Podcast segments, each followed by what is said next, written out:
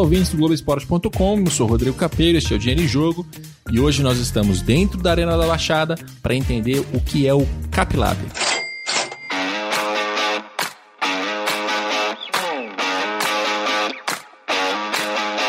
E para apresentar para gente o Capilab, eu tenho na minha frente Vinícius Gren, diretor do Capilab.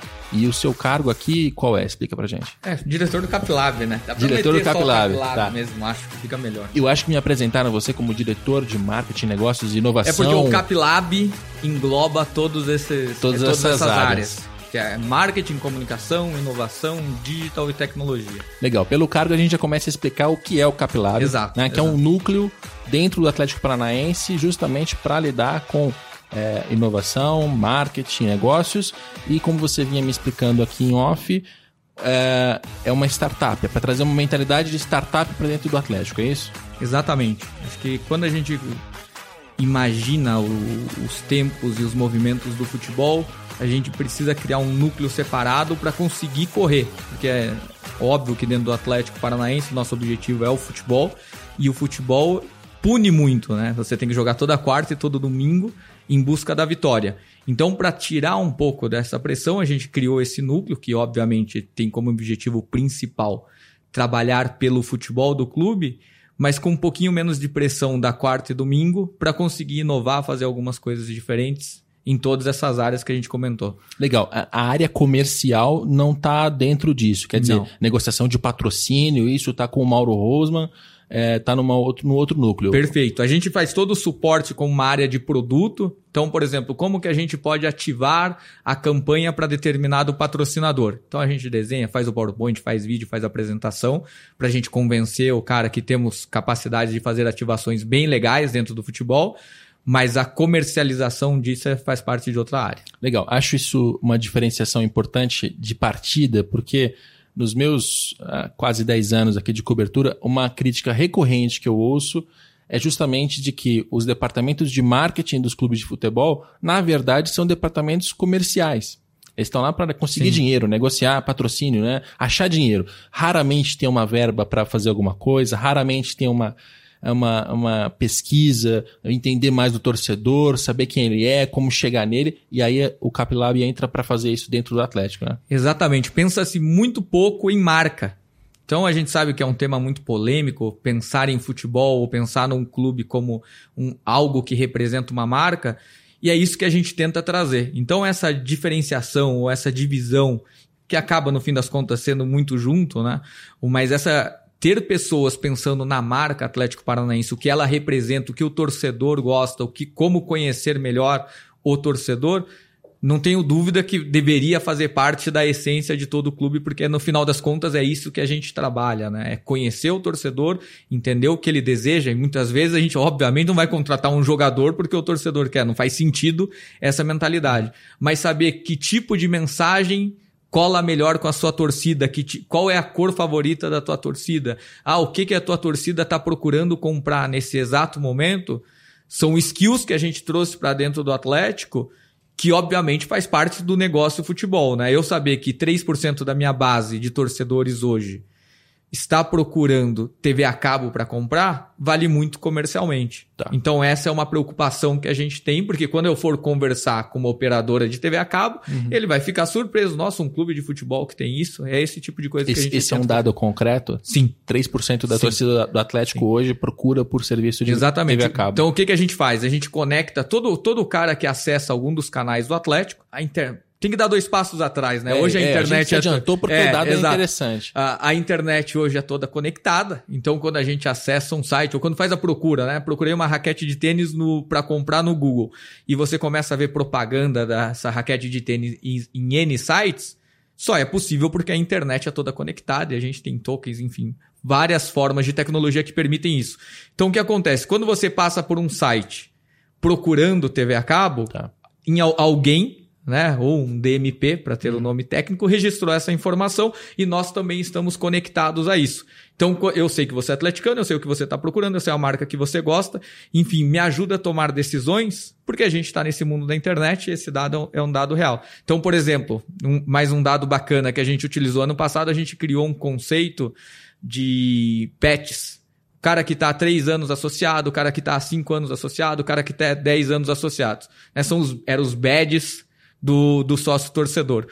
E por que, que a gente criou esse conceito? Porque quando a gente foi analisar esse tipo de dado, a gente percebeu que uma marca que tem muita afinidade com o torcedor do Atlético é a Harley Davidson.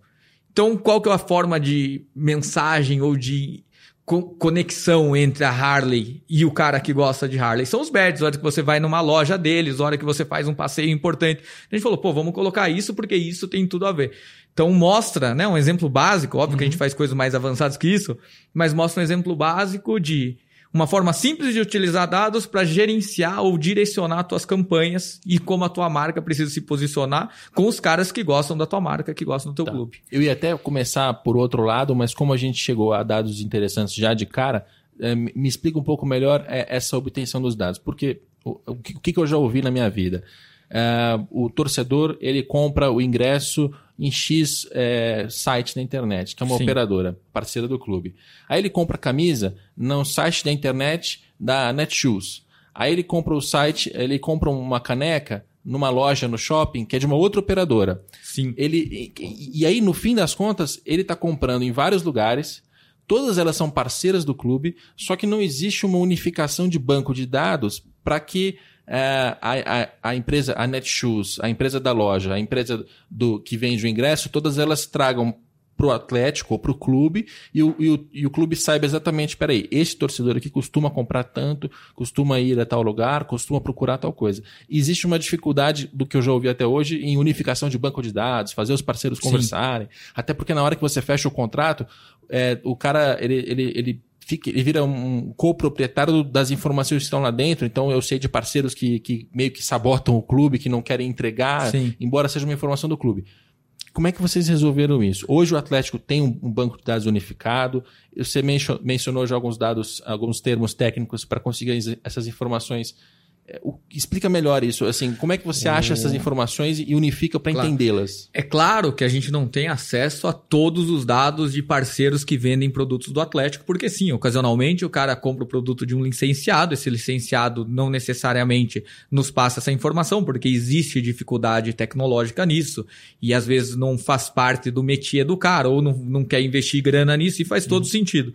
Aqui no Atlético a gente tem uma grande vantagem de ser bastante verticalizado nesse aspecto. Então, a, as lanchonetes do estádio são do clube. Tá. A loja oficial é do clube. A loja oficial na internet é do clube. A gente tem loja, agora estamos lançando as nossas lojas no marketplace pelo clube. A venda de ingresso, o sistema é nosso. A venda de sócio torcedor, o sistema é nosso. E o nosso site, a gente trabalha muito em redes sociais para trazer os nossos simpatizantes, os nossos torcedores para o nosso site.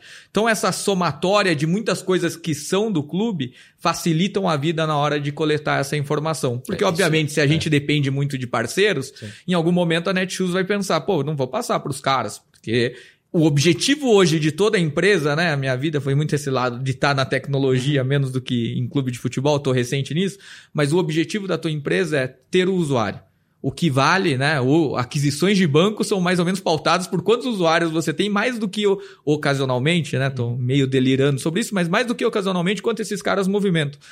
Mas quantos caras têm conta, qual é teu CRM sobre seu CRM sobre esse cara?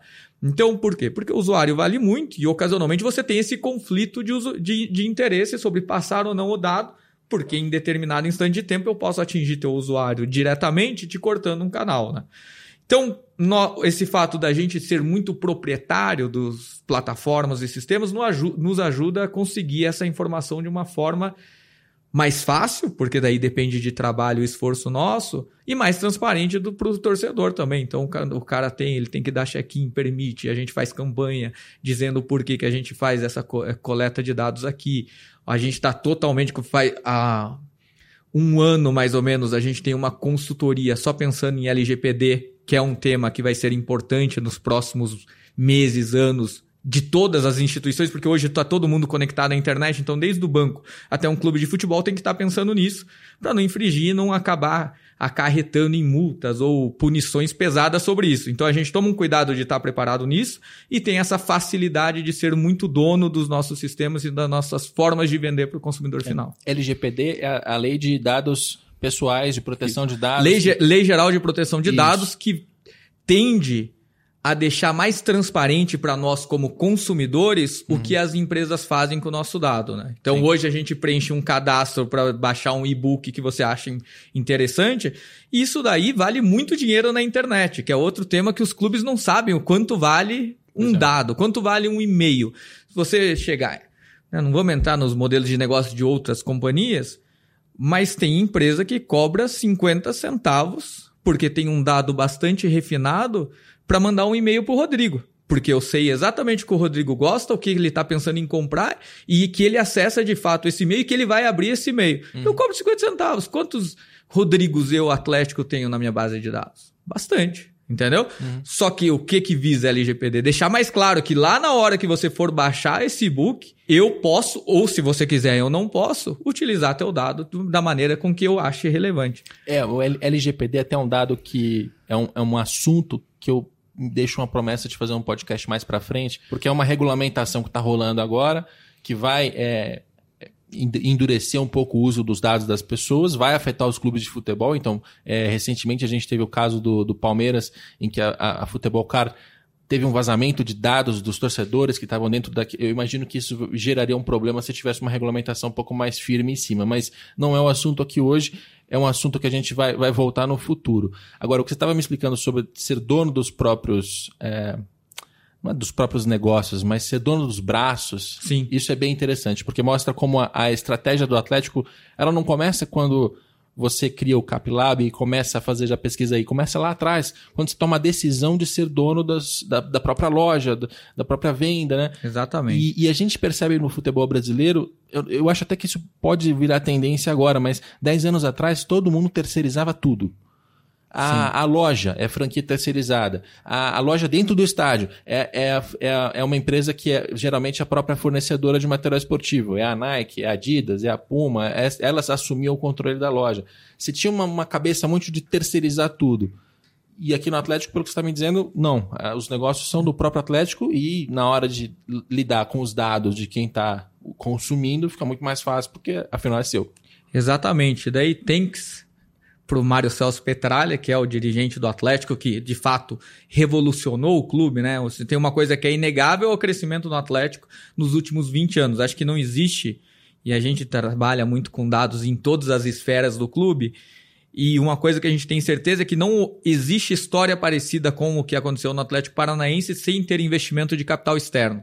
Então o Atlético cresceu pelo próprio trabalho do clube e capitaneado pelo Mário, que sempre teve essa cabeça de explorar todo o negócio do futebol, né? Então, o, esses dias a gente estava conversando aqui internamente e quando a gente olha um presidente de clube, ele tem que conhecer muito bem vários aspectos. Então tem que conhecer muito bem direitos de TV, tem que saber o que está acontecendo fora do país sobre isso, tem que saber quais são as tendências, quais são as novas tecnologias, tem que conhecer muito bem como que gerencia custo, a parte financeira, como que eu travo meu dólar, é, como que faz, como que é o negócio de transação de, de jogadores. Então, quando você tem um, um, um presidente que tem essa visão disso aqui de fato é um negócio e quais são os objetivos e todo mundo está engajado nessas metas e, e, objetivos, faz com que a gente consiga trabalhar, mesmo criando o CapLab há muito tempo. Uhum. Quando a gente decidiu, quando particularmente eu cheguei no clube, as coisas estavam muito fáceis de serem criadas, porque já existia uma diretriz de o Atlético precisa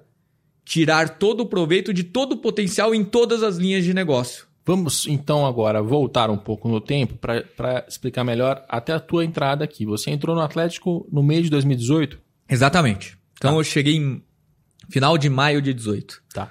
E o Cap Lab foi criado no início de 19. Isso. Então a, a primeira função, a primeira etapa aqui dentro do Atlético, né? Eu sou, sou formado em engenharia de computação trabalhei desde desenvolvedor de software até diretor de produto aí em, em outras empresas.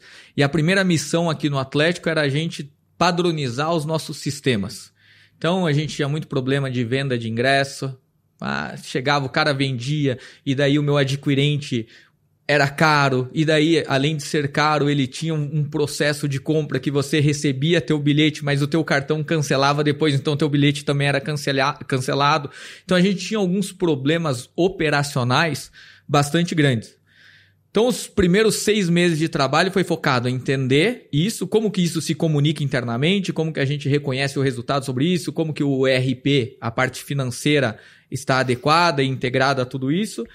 Feito essa etapa, a gente começou a trabalhar com análise de dados e como integrar as outras coisas. Então, quando a gente já tinha uma tinha passado essa etapa de higienização de, OK, podemos abrir os nossos sistemas, né? Lançamos um novo site de venda de ingresso. Estamos terminando agora a migração de dados para o novo sistema de sócio torcedor também. A gente estava pronto para iniciar outras ações. E iniciar outras ações tem muita relação, né, com comunicação, com marketing, com digital, né? Com, aonde que eu vou investir dinheiro para cara para trazer esse cara para o meu sistema. E o, o, quando a gente percebeu essa necessidade e a mudança da marca ajudou muito nisso, a gente falou, pô, vamos integrar todas essas áreas e daí a gente criou o Capilab. Legal, aí você já mencionou a mudança da marca, que era o ponto que eu queria entrar agora. É, a mudança da marca, ela já foi feita usando um pouco dessa mentalidade Capilab ou ela veio antes e o Capilab se adaptou à mudança? Como é que foi essa? Foi meio em paralelo. As coisas aconteceram em paralelo, né? Porque a gente tinha um foco muito de o que é, o, o, como a tecnologia vai mudar as, as formas com que a gente consome futebol e que a gente se relaciona com o time. E, em paralelo, tinha também essa necessidade de vamos colocar uma marca nessa história do Atlético Paranaense que se revolucionou nos últimos anos. Tá. Então foi feita muita pesquisa sobre o que, o que o Atlético representava. Então foi conversado com o torcedor, foi conversado com jornalista, foi conversado com funcionários do clube, foi conversado até com o adversário para gerar o que, ah, o que, que representa o Atlético. Daí a gente chegou nos quatro ventos e a melhor forma de representar os quatro ventos eram, foram as quatro linhas diagonais. Então o processo foi meio em paralelo. Então, alguma coisa focando em tecnologia, alguma coisa focando na marca. E quando isso, os, as duas coisas estavam prontas, a gente falou, pô, agora a gente tem que trabalhar como marca, a gente tem que cuidar da marca Atlético Paranaense e a gente tem que trabalhar como tecnologia. O que, que é isso? É startup. O que, que é startup? É molecada trabalhando 18, 19 horas por dia, não tem horário, né? Juntando essas duas coisas e gerando novos produtos e serviços. É 19 horas por dia, dá um descanso aí, porque só dormir 5 horas é, é muito pouco. Não, é, você fala no, no sentido metafórico. Uma... Eu, eu confesso. Você usou hipérbole agora, é, né? Mas sabe que é que senão depois vai vezes, redes sociais alguém vai é, te alguém criticar vai criticar. Olha lá o Atlético escravizando é. as pessoas. O, mas sabe que tem gente do time que trabalha. Mas como eu trabalho junto, então ok. Então a gente, a gente vai, a gente tá se, se ajustando. Mas, por exemplo, o, quando a gente foi fazer a migração do, do novo sistema de ingressos, eu passei 30 horas é, direto aqui, é, no, jeito, aqui no clube, então não, não foi uma hipérbole, mas não foi tanto tem assim. até terminar, gente... E é. as coisas no futebol são muito dinâmicas, né? Sim. Então a gente acorda às 7 da manhã, alguma coisa que já aconteceu na Europa pode impactar aqui. Então a galera, apesar de não estar tá aqui às uhum. 19 horas, tá mas está das 7 é. da manhã às 23, 24 horas, uhum. né? Pô, agora a gente o, nessa quarta-feira a gente teve jogo do, do Corinthians, teve jogo do Curitiba e o torcedor do Atlético estava muito engajado nisso. Quando como a gente percebeu que o torcedor do Atlético estava engajado nisso, a gente ficou de plantão para entender quais seriam os movimentos, quais eram as palavras-chave sobre isso, para na hora H ativar a comunicação, gerando engajamento, gerando engajamento gera números para a gente que nos ajudam em discussões comerciais no futuro. Legal. Então, por exemplo, quando alguém fala ah, mas a diretoria do Atlético provoca o Thiago Nunes. Na verdade, a diretoria do Atlético não se preocupa com o Thiago Nunes. A diretoria do Atlético se preocupa em gerar números que ajudem decisões comerciais no futuro, como, por exemplo, mostrar o engajamento da torcida. Legal. É, voltando à questão da marca. A, na concepção, a, a decisão de se adotar uma marca que até pelo termo que a gente está usando, a gente está usando marca e não escudo, uhum. né? Então, só por aí a gente já percebe uma diferença. O Atlético hoje, na minha opinião, é insignificante, ele se aproxima mais de uma Nike e seu swoosh do que de um clube de futebol com um brasão tradicional, etc. Isso foi uma decisão tomada a partir de feeling, pesquisa, é, o, o anseio de, de ter um posicionamento novo, dado, vocês chegaram a ter dados naquela hora antes de tomar a decisão de mudar para falar assim, peraí, ó, tem sinais aqui, aqui, aqui de que isso pode funcionar. Como é que foi essa decisão? Não, eu acho que a, a, decisão foi muito mais feeling e principalmente do Mário, o que é um cara que tem um ele é visionário. Visionário, e, e, ser visionário tem muito a ver com o teu estômago, né? Às vezes você sente alguma coisa antes de ter dado. e como essa marca do salto que o Atlético deu como clube. Então, esses foram os dois marcos principais. Pô, o Atlético passou a ser um clube relevante no, no futebol brasileiro, ainda não somos gigantes, mas somos relevantes. E essa questão do feeling e, vi, e visão sabendo, pô, esse negócio está se transformando, esse negócio, cada vez que esse negócio se transforma, a gente tem que estar tá preparado para tal e para estar tá preparado para tal, se a gente der esse passo com antecedência aos outros, a gente vai ter uma coisa diferente para contar.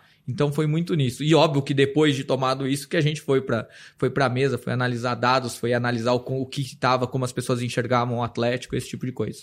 É, eu lembro que quando, logo que lançou a marca, eu fui escalado para comentar o assunto no, no, Redação Sport TV e eu pedi a um colega jornalista que trabalha como, como cientista de dados, o Guilherme Felite, para levantar é, os tweets de um determinado momento e ver quantos daqueles tweets categorizar aquilo como positivo, negativo e neutro para ver se as pessoas estavam falando mais mal, mais bem, etc.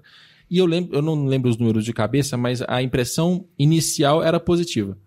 Assim, você tinha, uhum. tinha torcedores rivais criticando e você tinha os próprios torcedores do Atlético com uma maioria positiva. Aí eu te pergunto, quais são os, os dados que você teve acesso depois da mudança da marca para embasar e dizer assim, não, é, gerou rejeição, gerou um tipo de, de comentário X, ou não, todo mundo gostou, foi unânime? O, a gente correu um risco, obviamente que calculado, porque a decisão estava tomada. Não tem o que fazer. A marca foi feito um estudo, a gente estava uhum. muito amparado por, pelo estudo sobre uhum. essa mudança de marca. E a gente lançou o lançamento da, da marca, foi na terça-feira anterior a disputa da final da Sul-Americana, que foi o nosso primeiro grande título internacional. E no lançamento. Foi, foi corajoso isso, né? Muito Porque corajoso. Colocar isso antes da final, se perde a final, foi a marca. Isso aí. Ainda mais nesse ambiente do futebol, do futebol que é muito é. drivado pelas uhum. sensações e, e, e, coisas subjetivas do que por dados. Mas a gente, claro. tava, a gente sabia que ia mudar. Então, independente, se perdesse, ia mudar do mesmo jeito, o uhum. trabalho teria que ser ia maior. Ser de recuperar. É. Exato. o, e quando foi feito o lançamento, pô, imagine, a gente tem uma cultura bastante, e, e cada vez mais a gente percebe isso, a gente é muito conservador. Nós brasileiros somos muito conservadores em N aspectos da vida. E quando a gente fala de futebol, que felizmente ou infelizmente é a coisa mais importante para grande parte do brasileiro, a gente é mais conservador ainda. Então, teve uma. Num primeiro momento, como em tudo que, que acaba acontecendo, teve gente que ficou de fato muito revoltada. E a gente acompanhou isso basicamente por redes sociais, que na, naquele momento era a forma com que a gente conseguia medir. Com o título, a gente já igualou esse sentimento, e quando as coisas foram acontecendo, a, a, criação do Capilab, a gente começar a trabalhar mais essa questão da marca, dos quatro ventos, de fazer campanhas, o futebol ajudando. A gente tem um ano de 2019 muito bom foi quebrando que hoje a gente tem uma sensação de unanimidade. Então, o lançamento de fato foi muito difícil. Acho que se a gente analisar, até deve ter em algum relatório armazenado aqui, a primeira percepção não foi boa sobre a marca. No primeiro dia, nos primeiros sim. momentos. No segundo dia, a gente já começou a reverter. Título ganho, primeiro semestre de 2019, a gente já tinha revertido e tudo era um sucesso. E ficou um resquício que eram os mascotes, que as pessoas ainda tinham dúvida, porque a gente, além de lançar uma marca nova, a gente recupera o H no nome do Atlético e lança os mascotes, uma família de mascotes, que é algo que ninguém nunca tinha visto no Brasil. Pô, família de mascote? Mascote é um só, é o, é o urubu, é o gavião, sei lá, qualquer outro, né, pra, que, que venha na cabeça. Mas aqui uma família. Então a gente, passado essa etapa de construção da marca, que de fato era o nosso foco, a gente começa a trabalhar os mascotes, o furacão e, a, e toda a família, e agora a gente vem percebendo que também estamos vencendo essa batalha, que nos ajuda muito, e de novo, a gente pensa como marca, a diferentes formas de comunicar com o público. Porque não dá para imaginar que eu tenha um, uma única forma de falar nesse mundo tão diverso que a gente tem hoje, e essa única forma de falar vai atingir todo o meu público. Então, dentro da minha família, eu tenho a pessoa que é mais rebelde, que inclusive representa um dos ventos que faz parte da marca do Atlético. O menino lá, que é o, representa a inovação e está mais ligado com o movimento de, de esportes, videogame, as coisas novas. Tem o Furacão, que é o nosso cachorro, que é o cara torcedor mesmo, alegre e, e tira sarro e não sei o que tem a, o Capitão Furacão, que é o tiozão da internet, que daí fica falando sobre a história do clube, esse tipo de coisa. Então, os movimentos que a gente tem feito desde o lançamento da marca são para consolidar de fato o Atlético como gerador de conteúdo e gerador de mídia e, obviamente, carregando por trás o clube de futebol que espera ser campeão do mundo. Uma dúvida tola que eu nem, nem devia tirar aqui gravando, mas eu vou tirar. Atlético com H. Vocês pretendiam que fosse Atlético ponto ou Atlético hífen PR?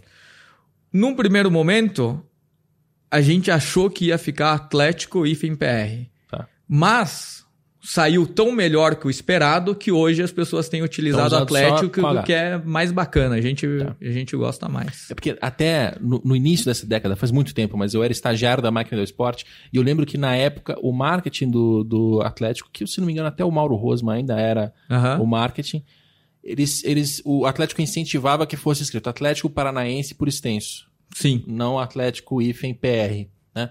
E, e não pegou. Até porque é mais difícil, é mais, é mais longo. Para um título de notícia é pior tal. Quando veio o Atlético com H, a impressão que eu tive é que era, era bom, isso aqui é uma tentativa de tirar o PR para falar assim: nós não somos o Atlético Mineiro, não somos o Atlético Goianiense, obviamente porque nós temos um H, somos o Atlético, é, ponto. O, o objetivo de fato era esse. A forma com que a gente imaginou que ia acontecer era ficar o Atlético com H tracinho PR, mas ia já dar uma diferenciada. Mas como passou, e nada melhor do que as pessoas para de fato adotar ou não o costume, a ser utilizado só o Atlético, o, o tiro saiu melhor do que o esperado. Então a gente está mais feliz com esse resultado. Legal. E quanto aos mascotes, só para fechar esse assunto, a ideia ali é que cada, cada um desses mascotes converse com um tipo de público diferente. Exatamente. Então, quando a gente passou a analisar que tipo de pessoa se relaciona com futebol, que tipo de pessoa se relaciona com marcas, a gente percebeu, pô, não posso ter um mascote e querer que ele ative todo mundo. Então, a melhor forma de comunicar com várias pessoas é ter várias formas de comunicação. Se eu tento fazer isso com uma entidade, só com a minha página, com o meu Twitter oficial, por exemplo, vai ter cara que vai gostar e vai ter cara que não vai gostar. E se eu for atirar para muitos lados, a minha comunicação não vai ser clara. Pô, é, é engraçado ou é ou é sério? Né? Então, é o mesmo tweet que fala sobre o, a, o, a abertura de capital de clube, vai tirar sarro de um determinado jogo nosso. Então, para facilitar essa comunicação, atingir públicos diferentes, a gente tem esses. Essas e tá pegando? E tá pegando. É. A gente está muito feliz com o resultado. Até brinco com, com molecada que é responsável por isso, que eles de fato foram os grandes responsáveis pelo, o engajamento do público, porque de fato os caras se transformaram nos personagens. Uhum. Eu brincar, você virou o furacão. Entende? Legal. Porque o, o, cara vive. E quando ele vive, ele passa a ser real. E quando você é real, o outro vê autenticidade. Quando você vê autenticidade em qualquer coisa, independente de posicionamento, uhum. você vai achar legal. Você pode falar, pô, não concordo, mas é autêntico, é legal, é isso, é aquilo. Quanto disso é, é o futebol que está ajudando? Porque assim, o Atlético Paranaense, da, da Sul-Americana, a gente já mencionou que a, a, marca seria, seria mais difícil emplacar por, por causa da, da maneira como se pensa futebol, de achar, não, se eu tô com a cueca errada no dia da derrota, a culpa é da cueca, não é do jogador. Sim. É, o de lá para cá, o Atlético ganhou uma Copa do Brasil, ele se posiciona de uma maneira que ele deixou para trás é, Botafogo, Vasco, Fluminense, financeiramente e esportivamente. Quer dizer, o futebol está ajudando demais ultimamente. É, quanto dessas iniciativas você acha que estão reverberando bem? Porque o futebol está indo bem. E, e, imaginando uma hipótese, se o Atlético tivesse mal demais, fosse rebaixado para a segunda divisão, tudo que está fazendo existiria ou, ou, a torcida ia te pegar na, na, na rua ali no pau?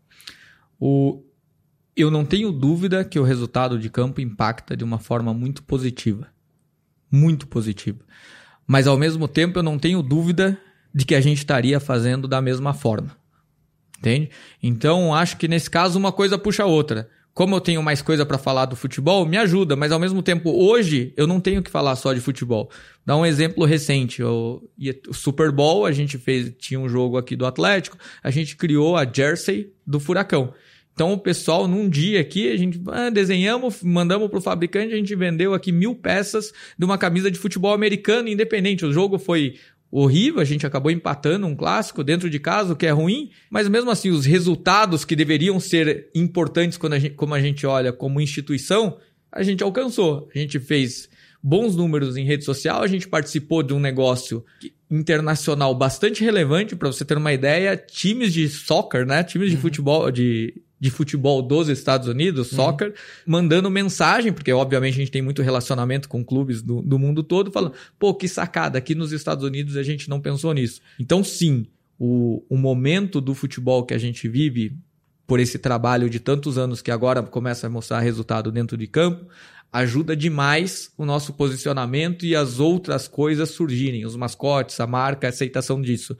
Mas ao mesmo tempo, mesmo que o futebol não tivesse tão bem, a gente ia continuar fazendo porque a gente acredita nisso. E o Atlético tem muito disso, né? Quando coloca uma coisa na cabeça, e muito disso vem desse espírito do, do Petralha, vai fazer essa coisa acontecer. Então ele acaba convencendo todo mundo e todo mundo de fato faz uhum. acontecer. Se a gente volta lá em, em dezembro, no dia anterior ao lançamento da marca, ou no dia do, anterior ao, ao, ao nosso título da, da Sul-Americana, o, o mascote, o furacão, era motivo de piada mesmo entre os torcedores. Hoje a gente vende mascote na nossa loja oficial pela internet e falta para atender a torcida.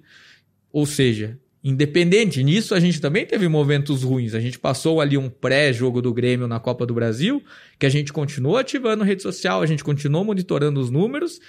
E mesmo no momento que o futebol te deixou ali um mês e meio menos forte, uhum. a gente conseguiu fazer outros tipos de ativação, porque no fim das contas, o Atlético vai perder daqui três anos, o Atlético vai ganhar daqui cinco anos. Gente, o cara não torce pro Atlético ou não simpatiza pro Atlético por causa da vitória ou da derrota.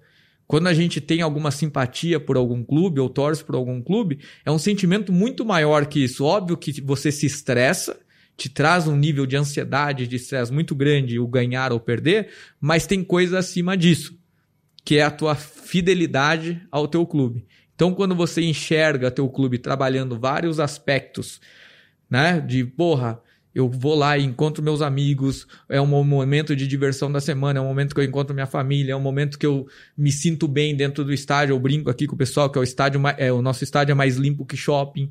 Então tem mais coisas que só o jogo. Óbvio que quando você joga e ganha, tudo acontece mais naturalmente, mais uhum. fácil. Uhum.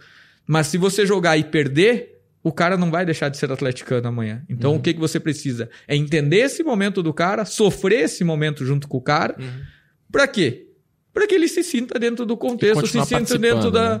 da, da nossa aldeia atleticana, né? Porque é isso que a gente procura quando você resolve torcer por um time, ou seus, seus, seus familiares, ou até o grupo de amigos. Mas quando você escolhe um time, tem algo muito maior do que esse time ser ganhador ou perdedor. Tem é, algo é de relação, fazer parte. É uma relação quase religiosa, assim, né? isso. né? Você, você tem que estar aqui quarta e domingo, tem que comparecer e tal. E independentemente dos, dos percalços que, que apareçam. Agora, uma, uma, um assunto recorrente quando se fala inovação, em rede social, em dado, em torcedor, é como monetiza. Né? E a gente sabe que os clubes têm muita dificuldade, tanto porque estão atrasados em relação ao que se faz em outros mercados, quanto porque é difícil mesmo você gerar é, quantias relevantes. Quer dizer, se você vende os direitos de transmissão aqui por 80, 90 milhões de reais, se você consegue em patrocínios 50, 60, dificilmente a gente vai conseguir com o CapLab chegar aos 50 milhões de reais no ano. Sim. Né? Eu acho que eu não estou não tô subestimando ninguém com isso. É não, fato. é, é, é a realidade. É, realidade. Como é que você monetiza e, principalmente, o mais importante é monetizar? Eu acho que são alguns aspectos, né? O, com certeza, monetizar é importante. Então, dentro do CapLab, o, o dogma que eu prego com o pessoal é o nosso objetivo aqui é vender. Vender produto? Não necessariamente. É vender um sonho. É vender você querer vir ao jogo, é vender você se sentir bem dentro do jogo, é vender você querer ser atleticano, porque esse clube é bacana, é um clube moderno, arrojado, inovador, é... ambicioso, enfim, as características que são da nossa marca. Então, sim, isso é sempre importante e tem que estar na cabeça que a gente está aqui para vender. Vender produto, vender sonhos, vender o que quer que seja. Mas não necessariamente é só isso. Quando eu consigo trabalhar quando eu consigo tocar as pessoas sem de fato monetizar, em algum instante eu posso dar, de alguma forma, monetizar sobre isso. Né? Então, a, quando eu faço um. A gente acabou de lançar, apresentar um jogador no TikTok. Então, eu vou monetizar? Não.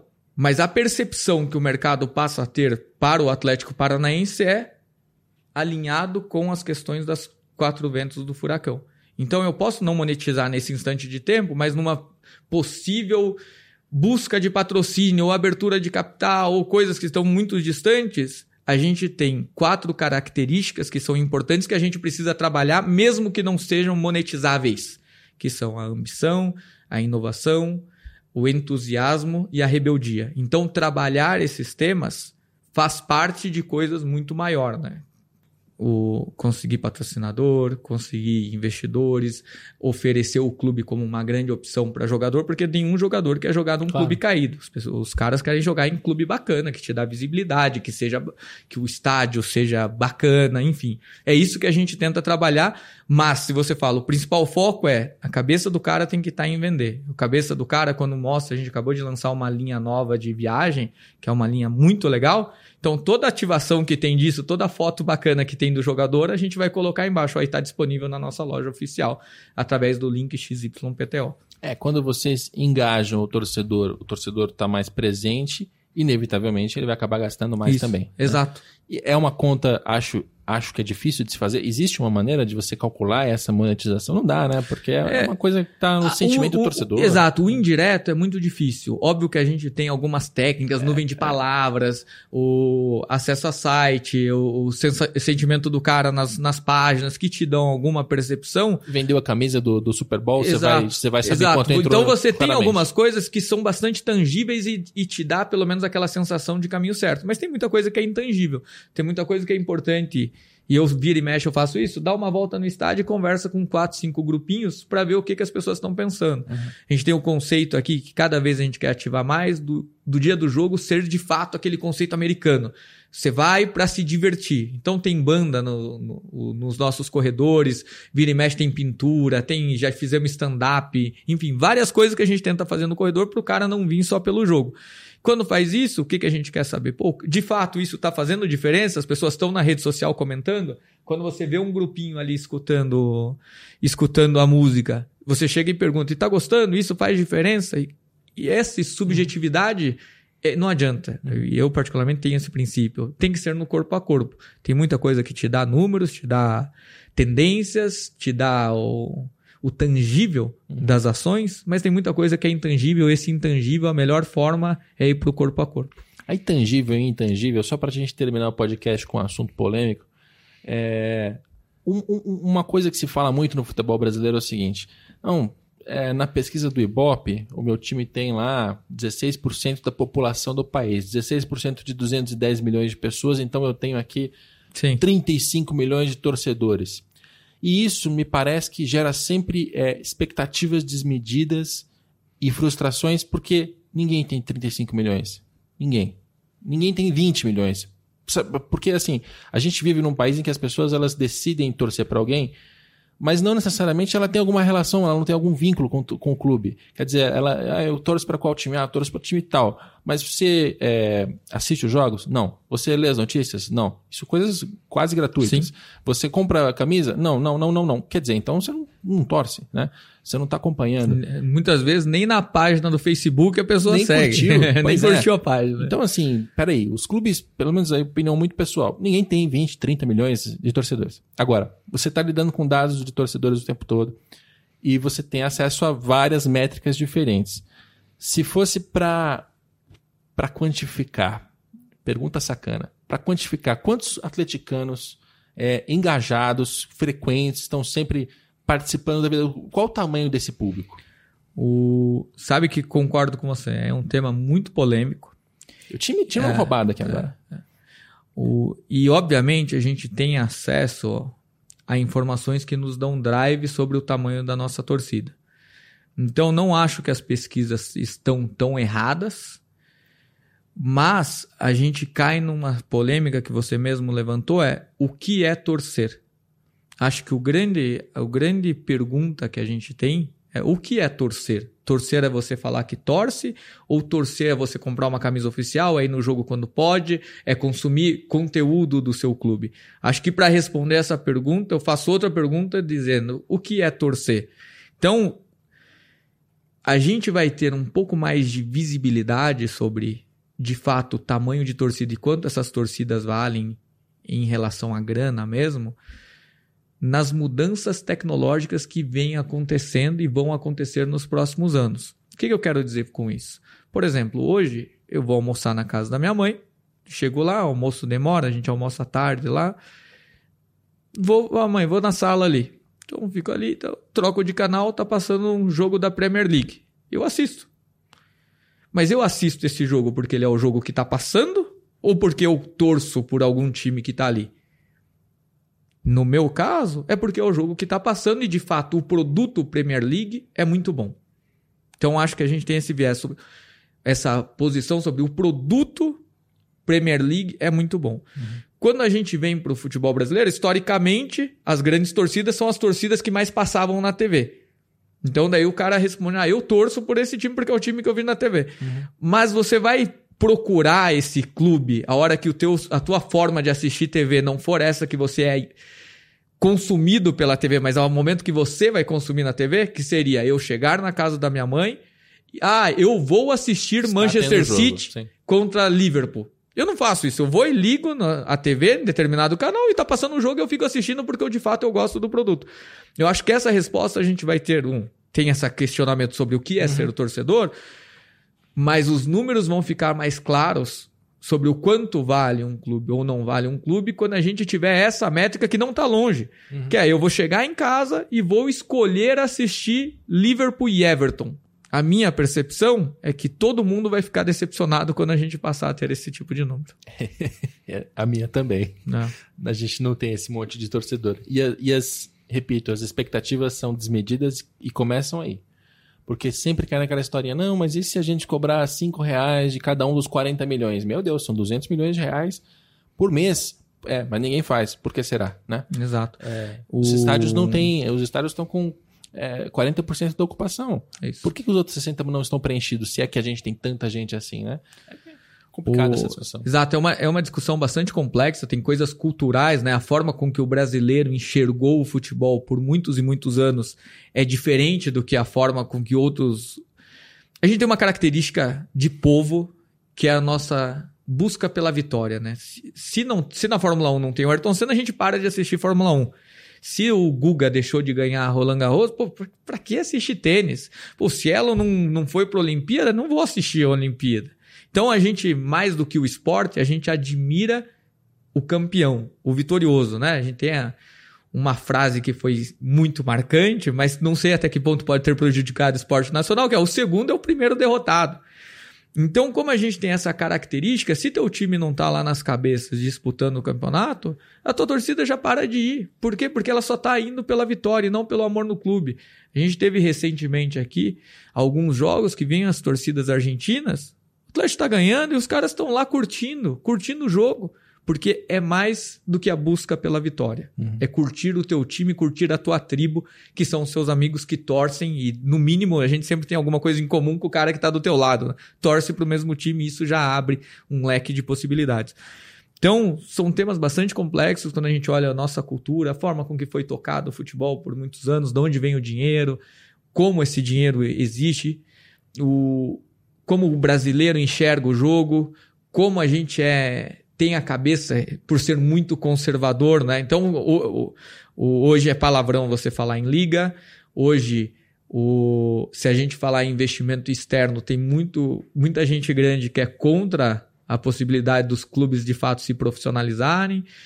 Então, tem muita coisa nesse nosso conservadorismo econômico que impacta um, uma coisa que é mais importante para muito brasileiro. Parece bobo falar isso, mas de fato tem cara que se for que perde emprego para ir ver o time dele. Tem cara que deixa parente doente no hospital para ver o time dele. Tá certo, tá errado, não sei, não vou fazer julgamento de valores. Mas o grande o grande legal do futebol é você olhar isso como um esporte e saber que independente da vitória ou derrota, os teus estarão lá no próximo jogo. Quando a gente conseguir vencer essa batalha de que, independente da vitória ou da derrota, no próximo jogo eu vou estar aqui porque eu vou ver meus amigos, eu vou tomar minha cerveja, vou vibrar e vou cantar ou ficar quieto, enfim, vou curtir o, o jogo, a gente vai dar um, spa, um, um salto bastante grande para o que deveria ser o esporte, né? Hum. Entretenimento, lazer, a família. Maravilha. Começamos muito muito densos no assunto, né? Já uhum. saímos falando de dados Sim. e terminamos na filosofia. Assim que é bom. É, Grain, obrigado pela sua participação. Obrigado por nos receber aqui na Arena da Baixada e sucesso ao Capilado. Obrigado. Estão sempre convidados. O... Esperamos falar mais vezes e é sempre um prazer receber o pessoal aqui, porque de fato é uma casa muito bonita. Legal. Esse programa tem a produção, como sempre, do Leonardo M. Bianchi e, excepcionalmente, do Tarcísio Bart, aqui do Atlético Paranaense. A gente gravou no estúdio do Atlético, onde eles gravam os podcasts dele, o Furacast, inclusive acesse tá no Spotify, em outras mídias também. E a gente fica por aqui. A gente tem também a coordenação do Rafael Barros e do André Amaral. O GN Jogo volta na próxima segunda-feira.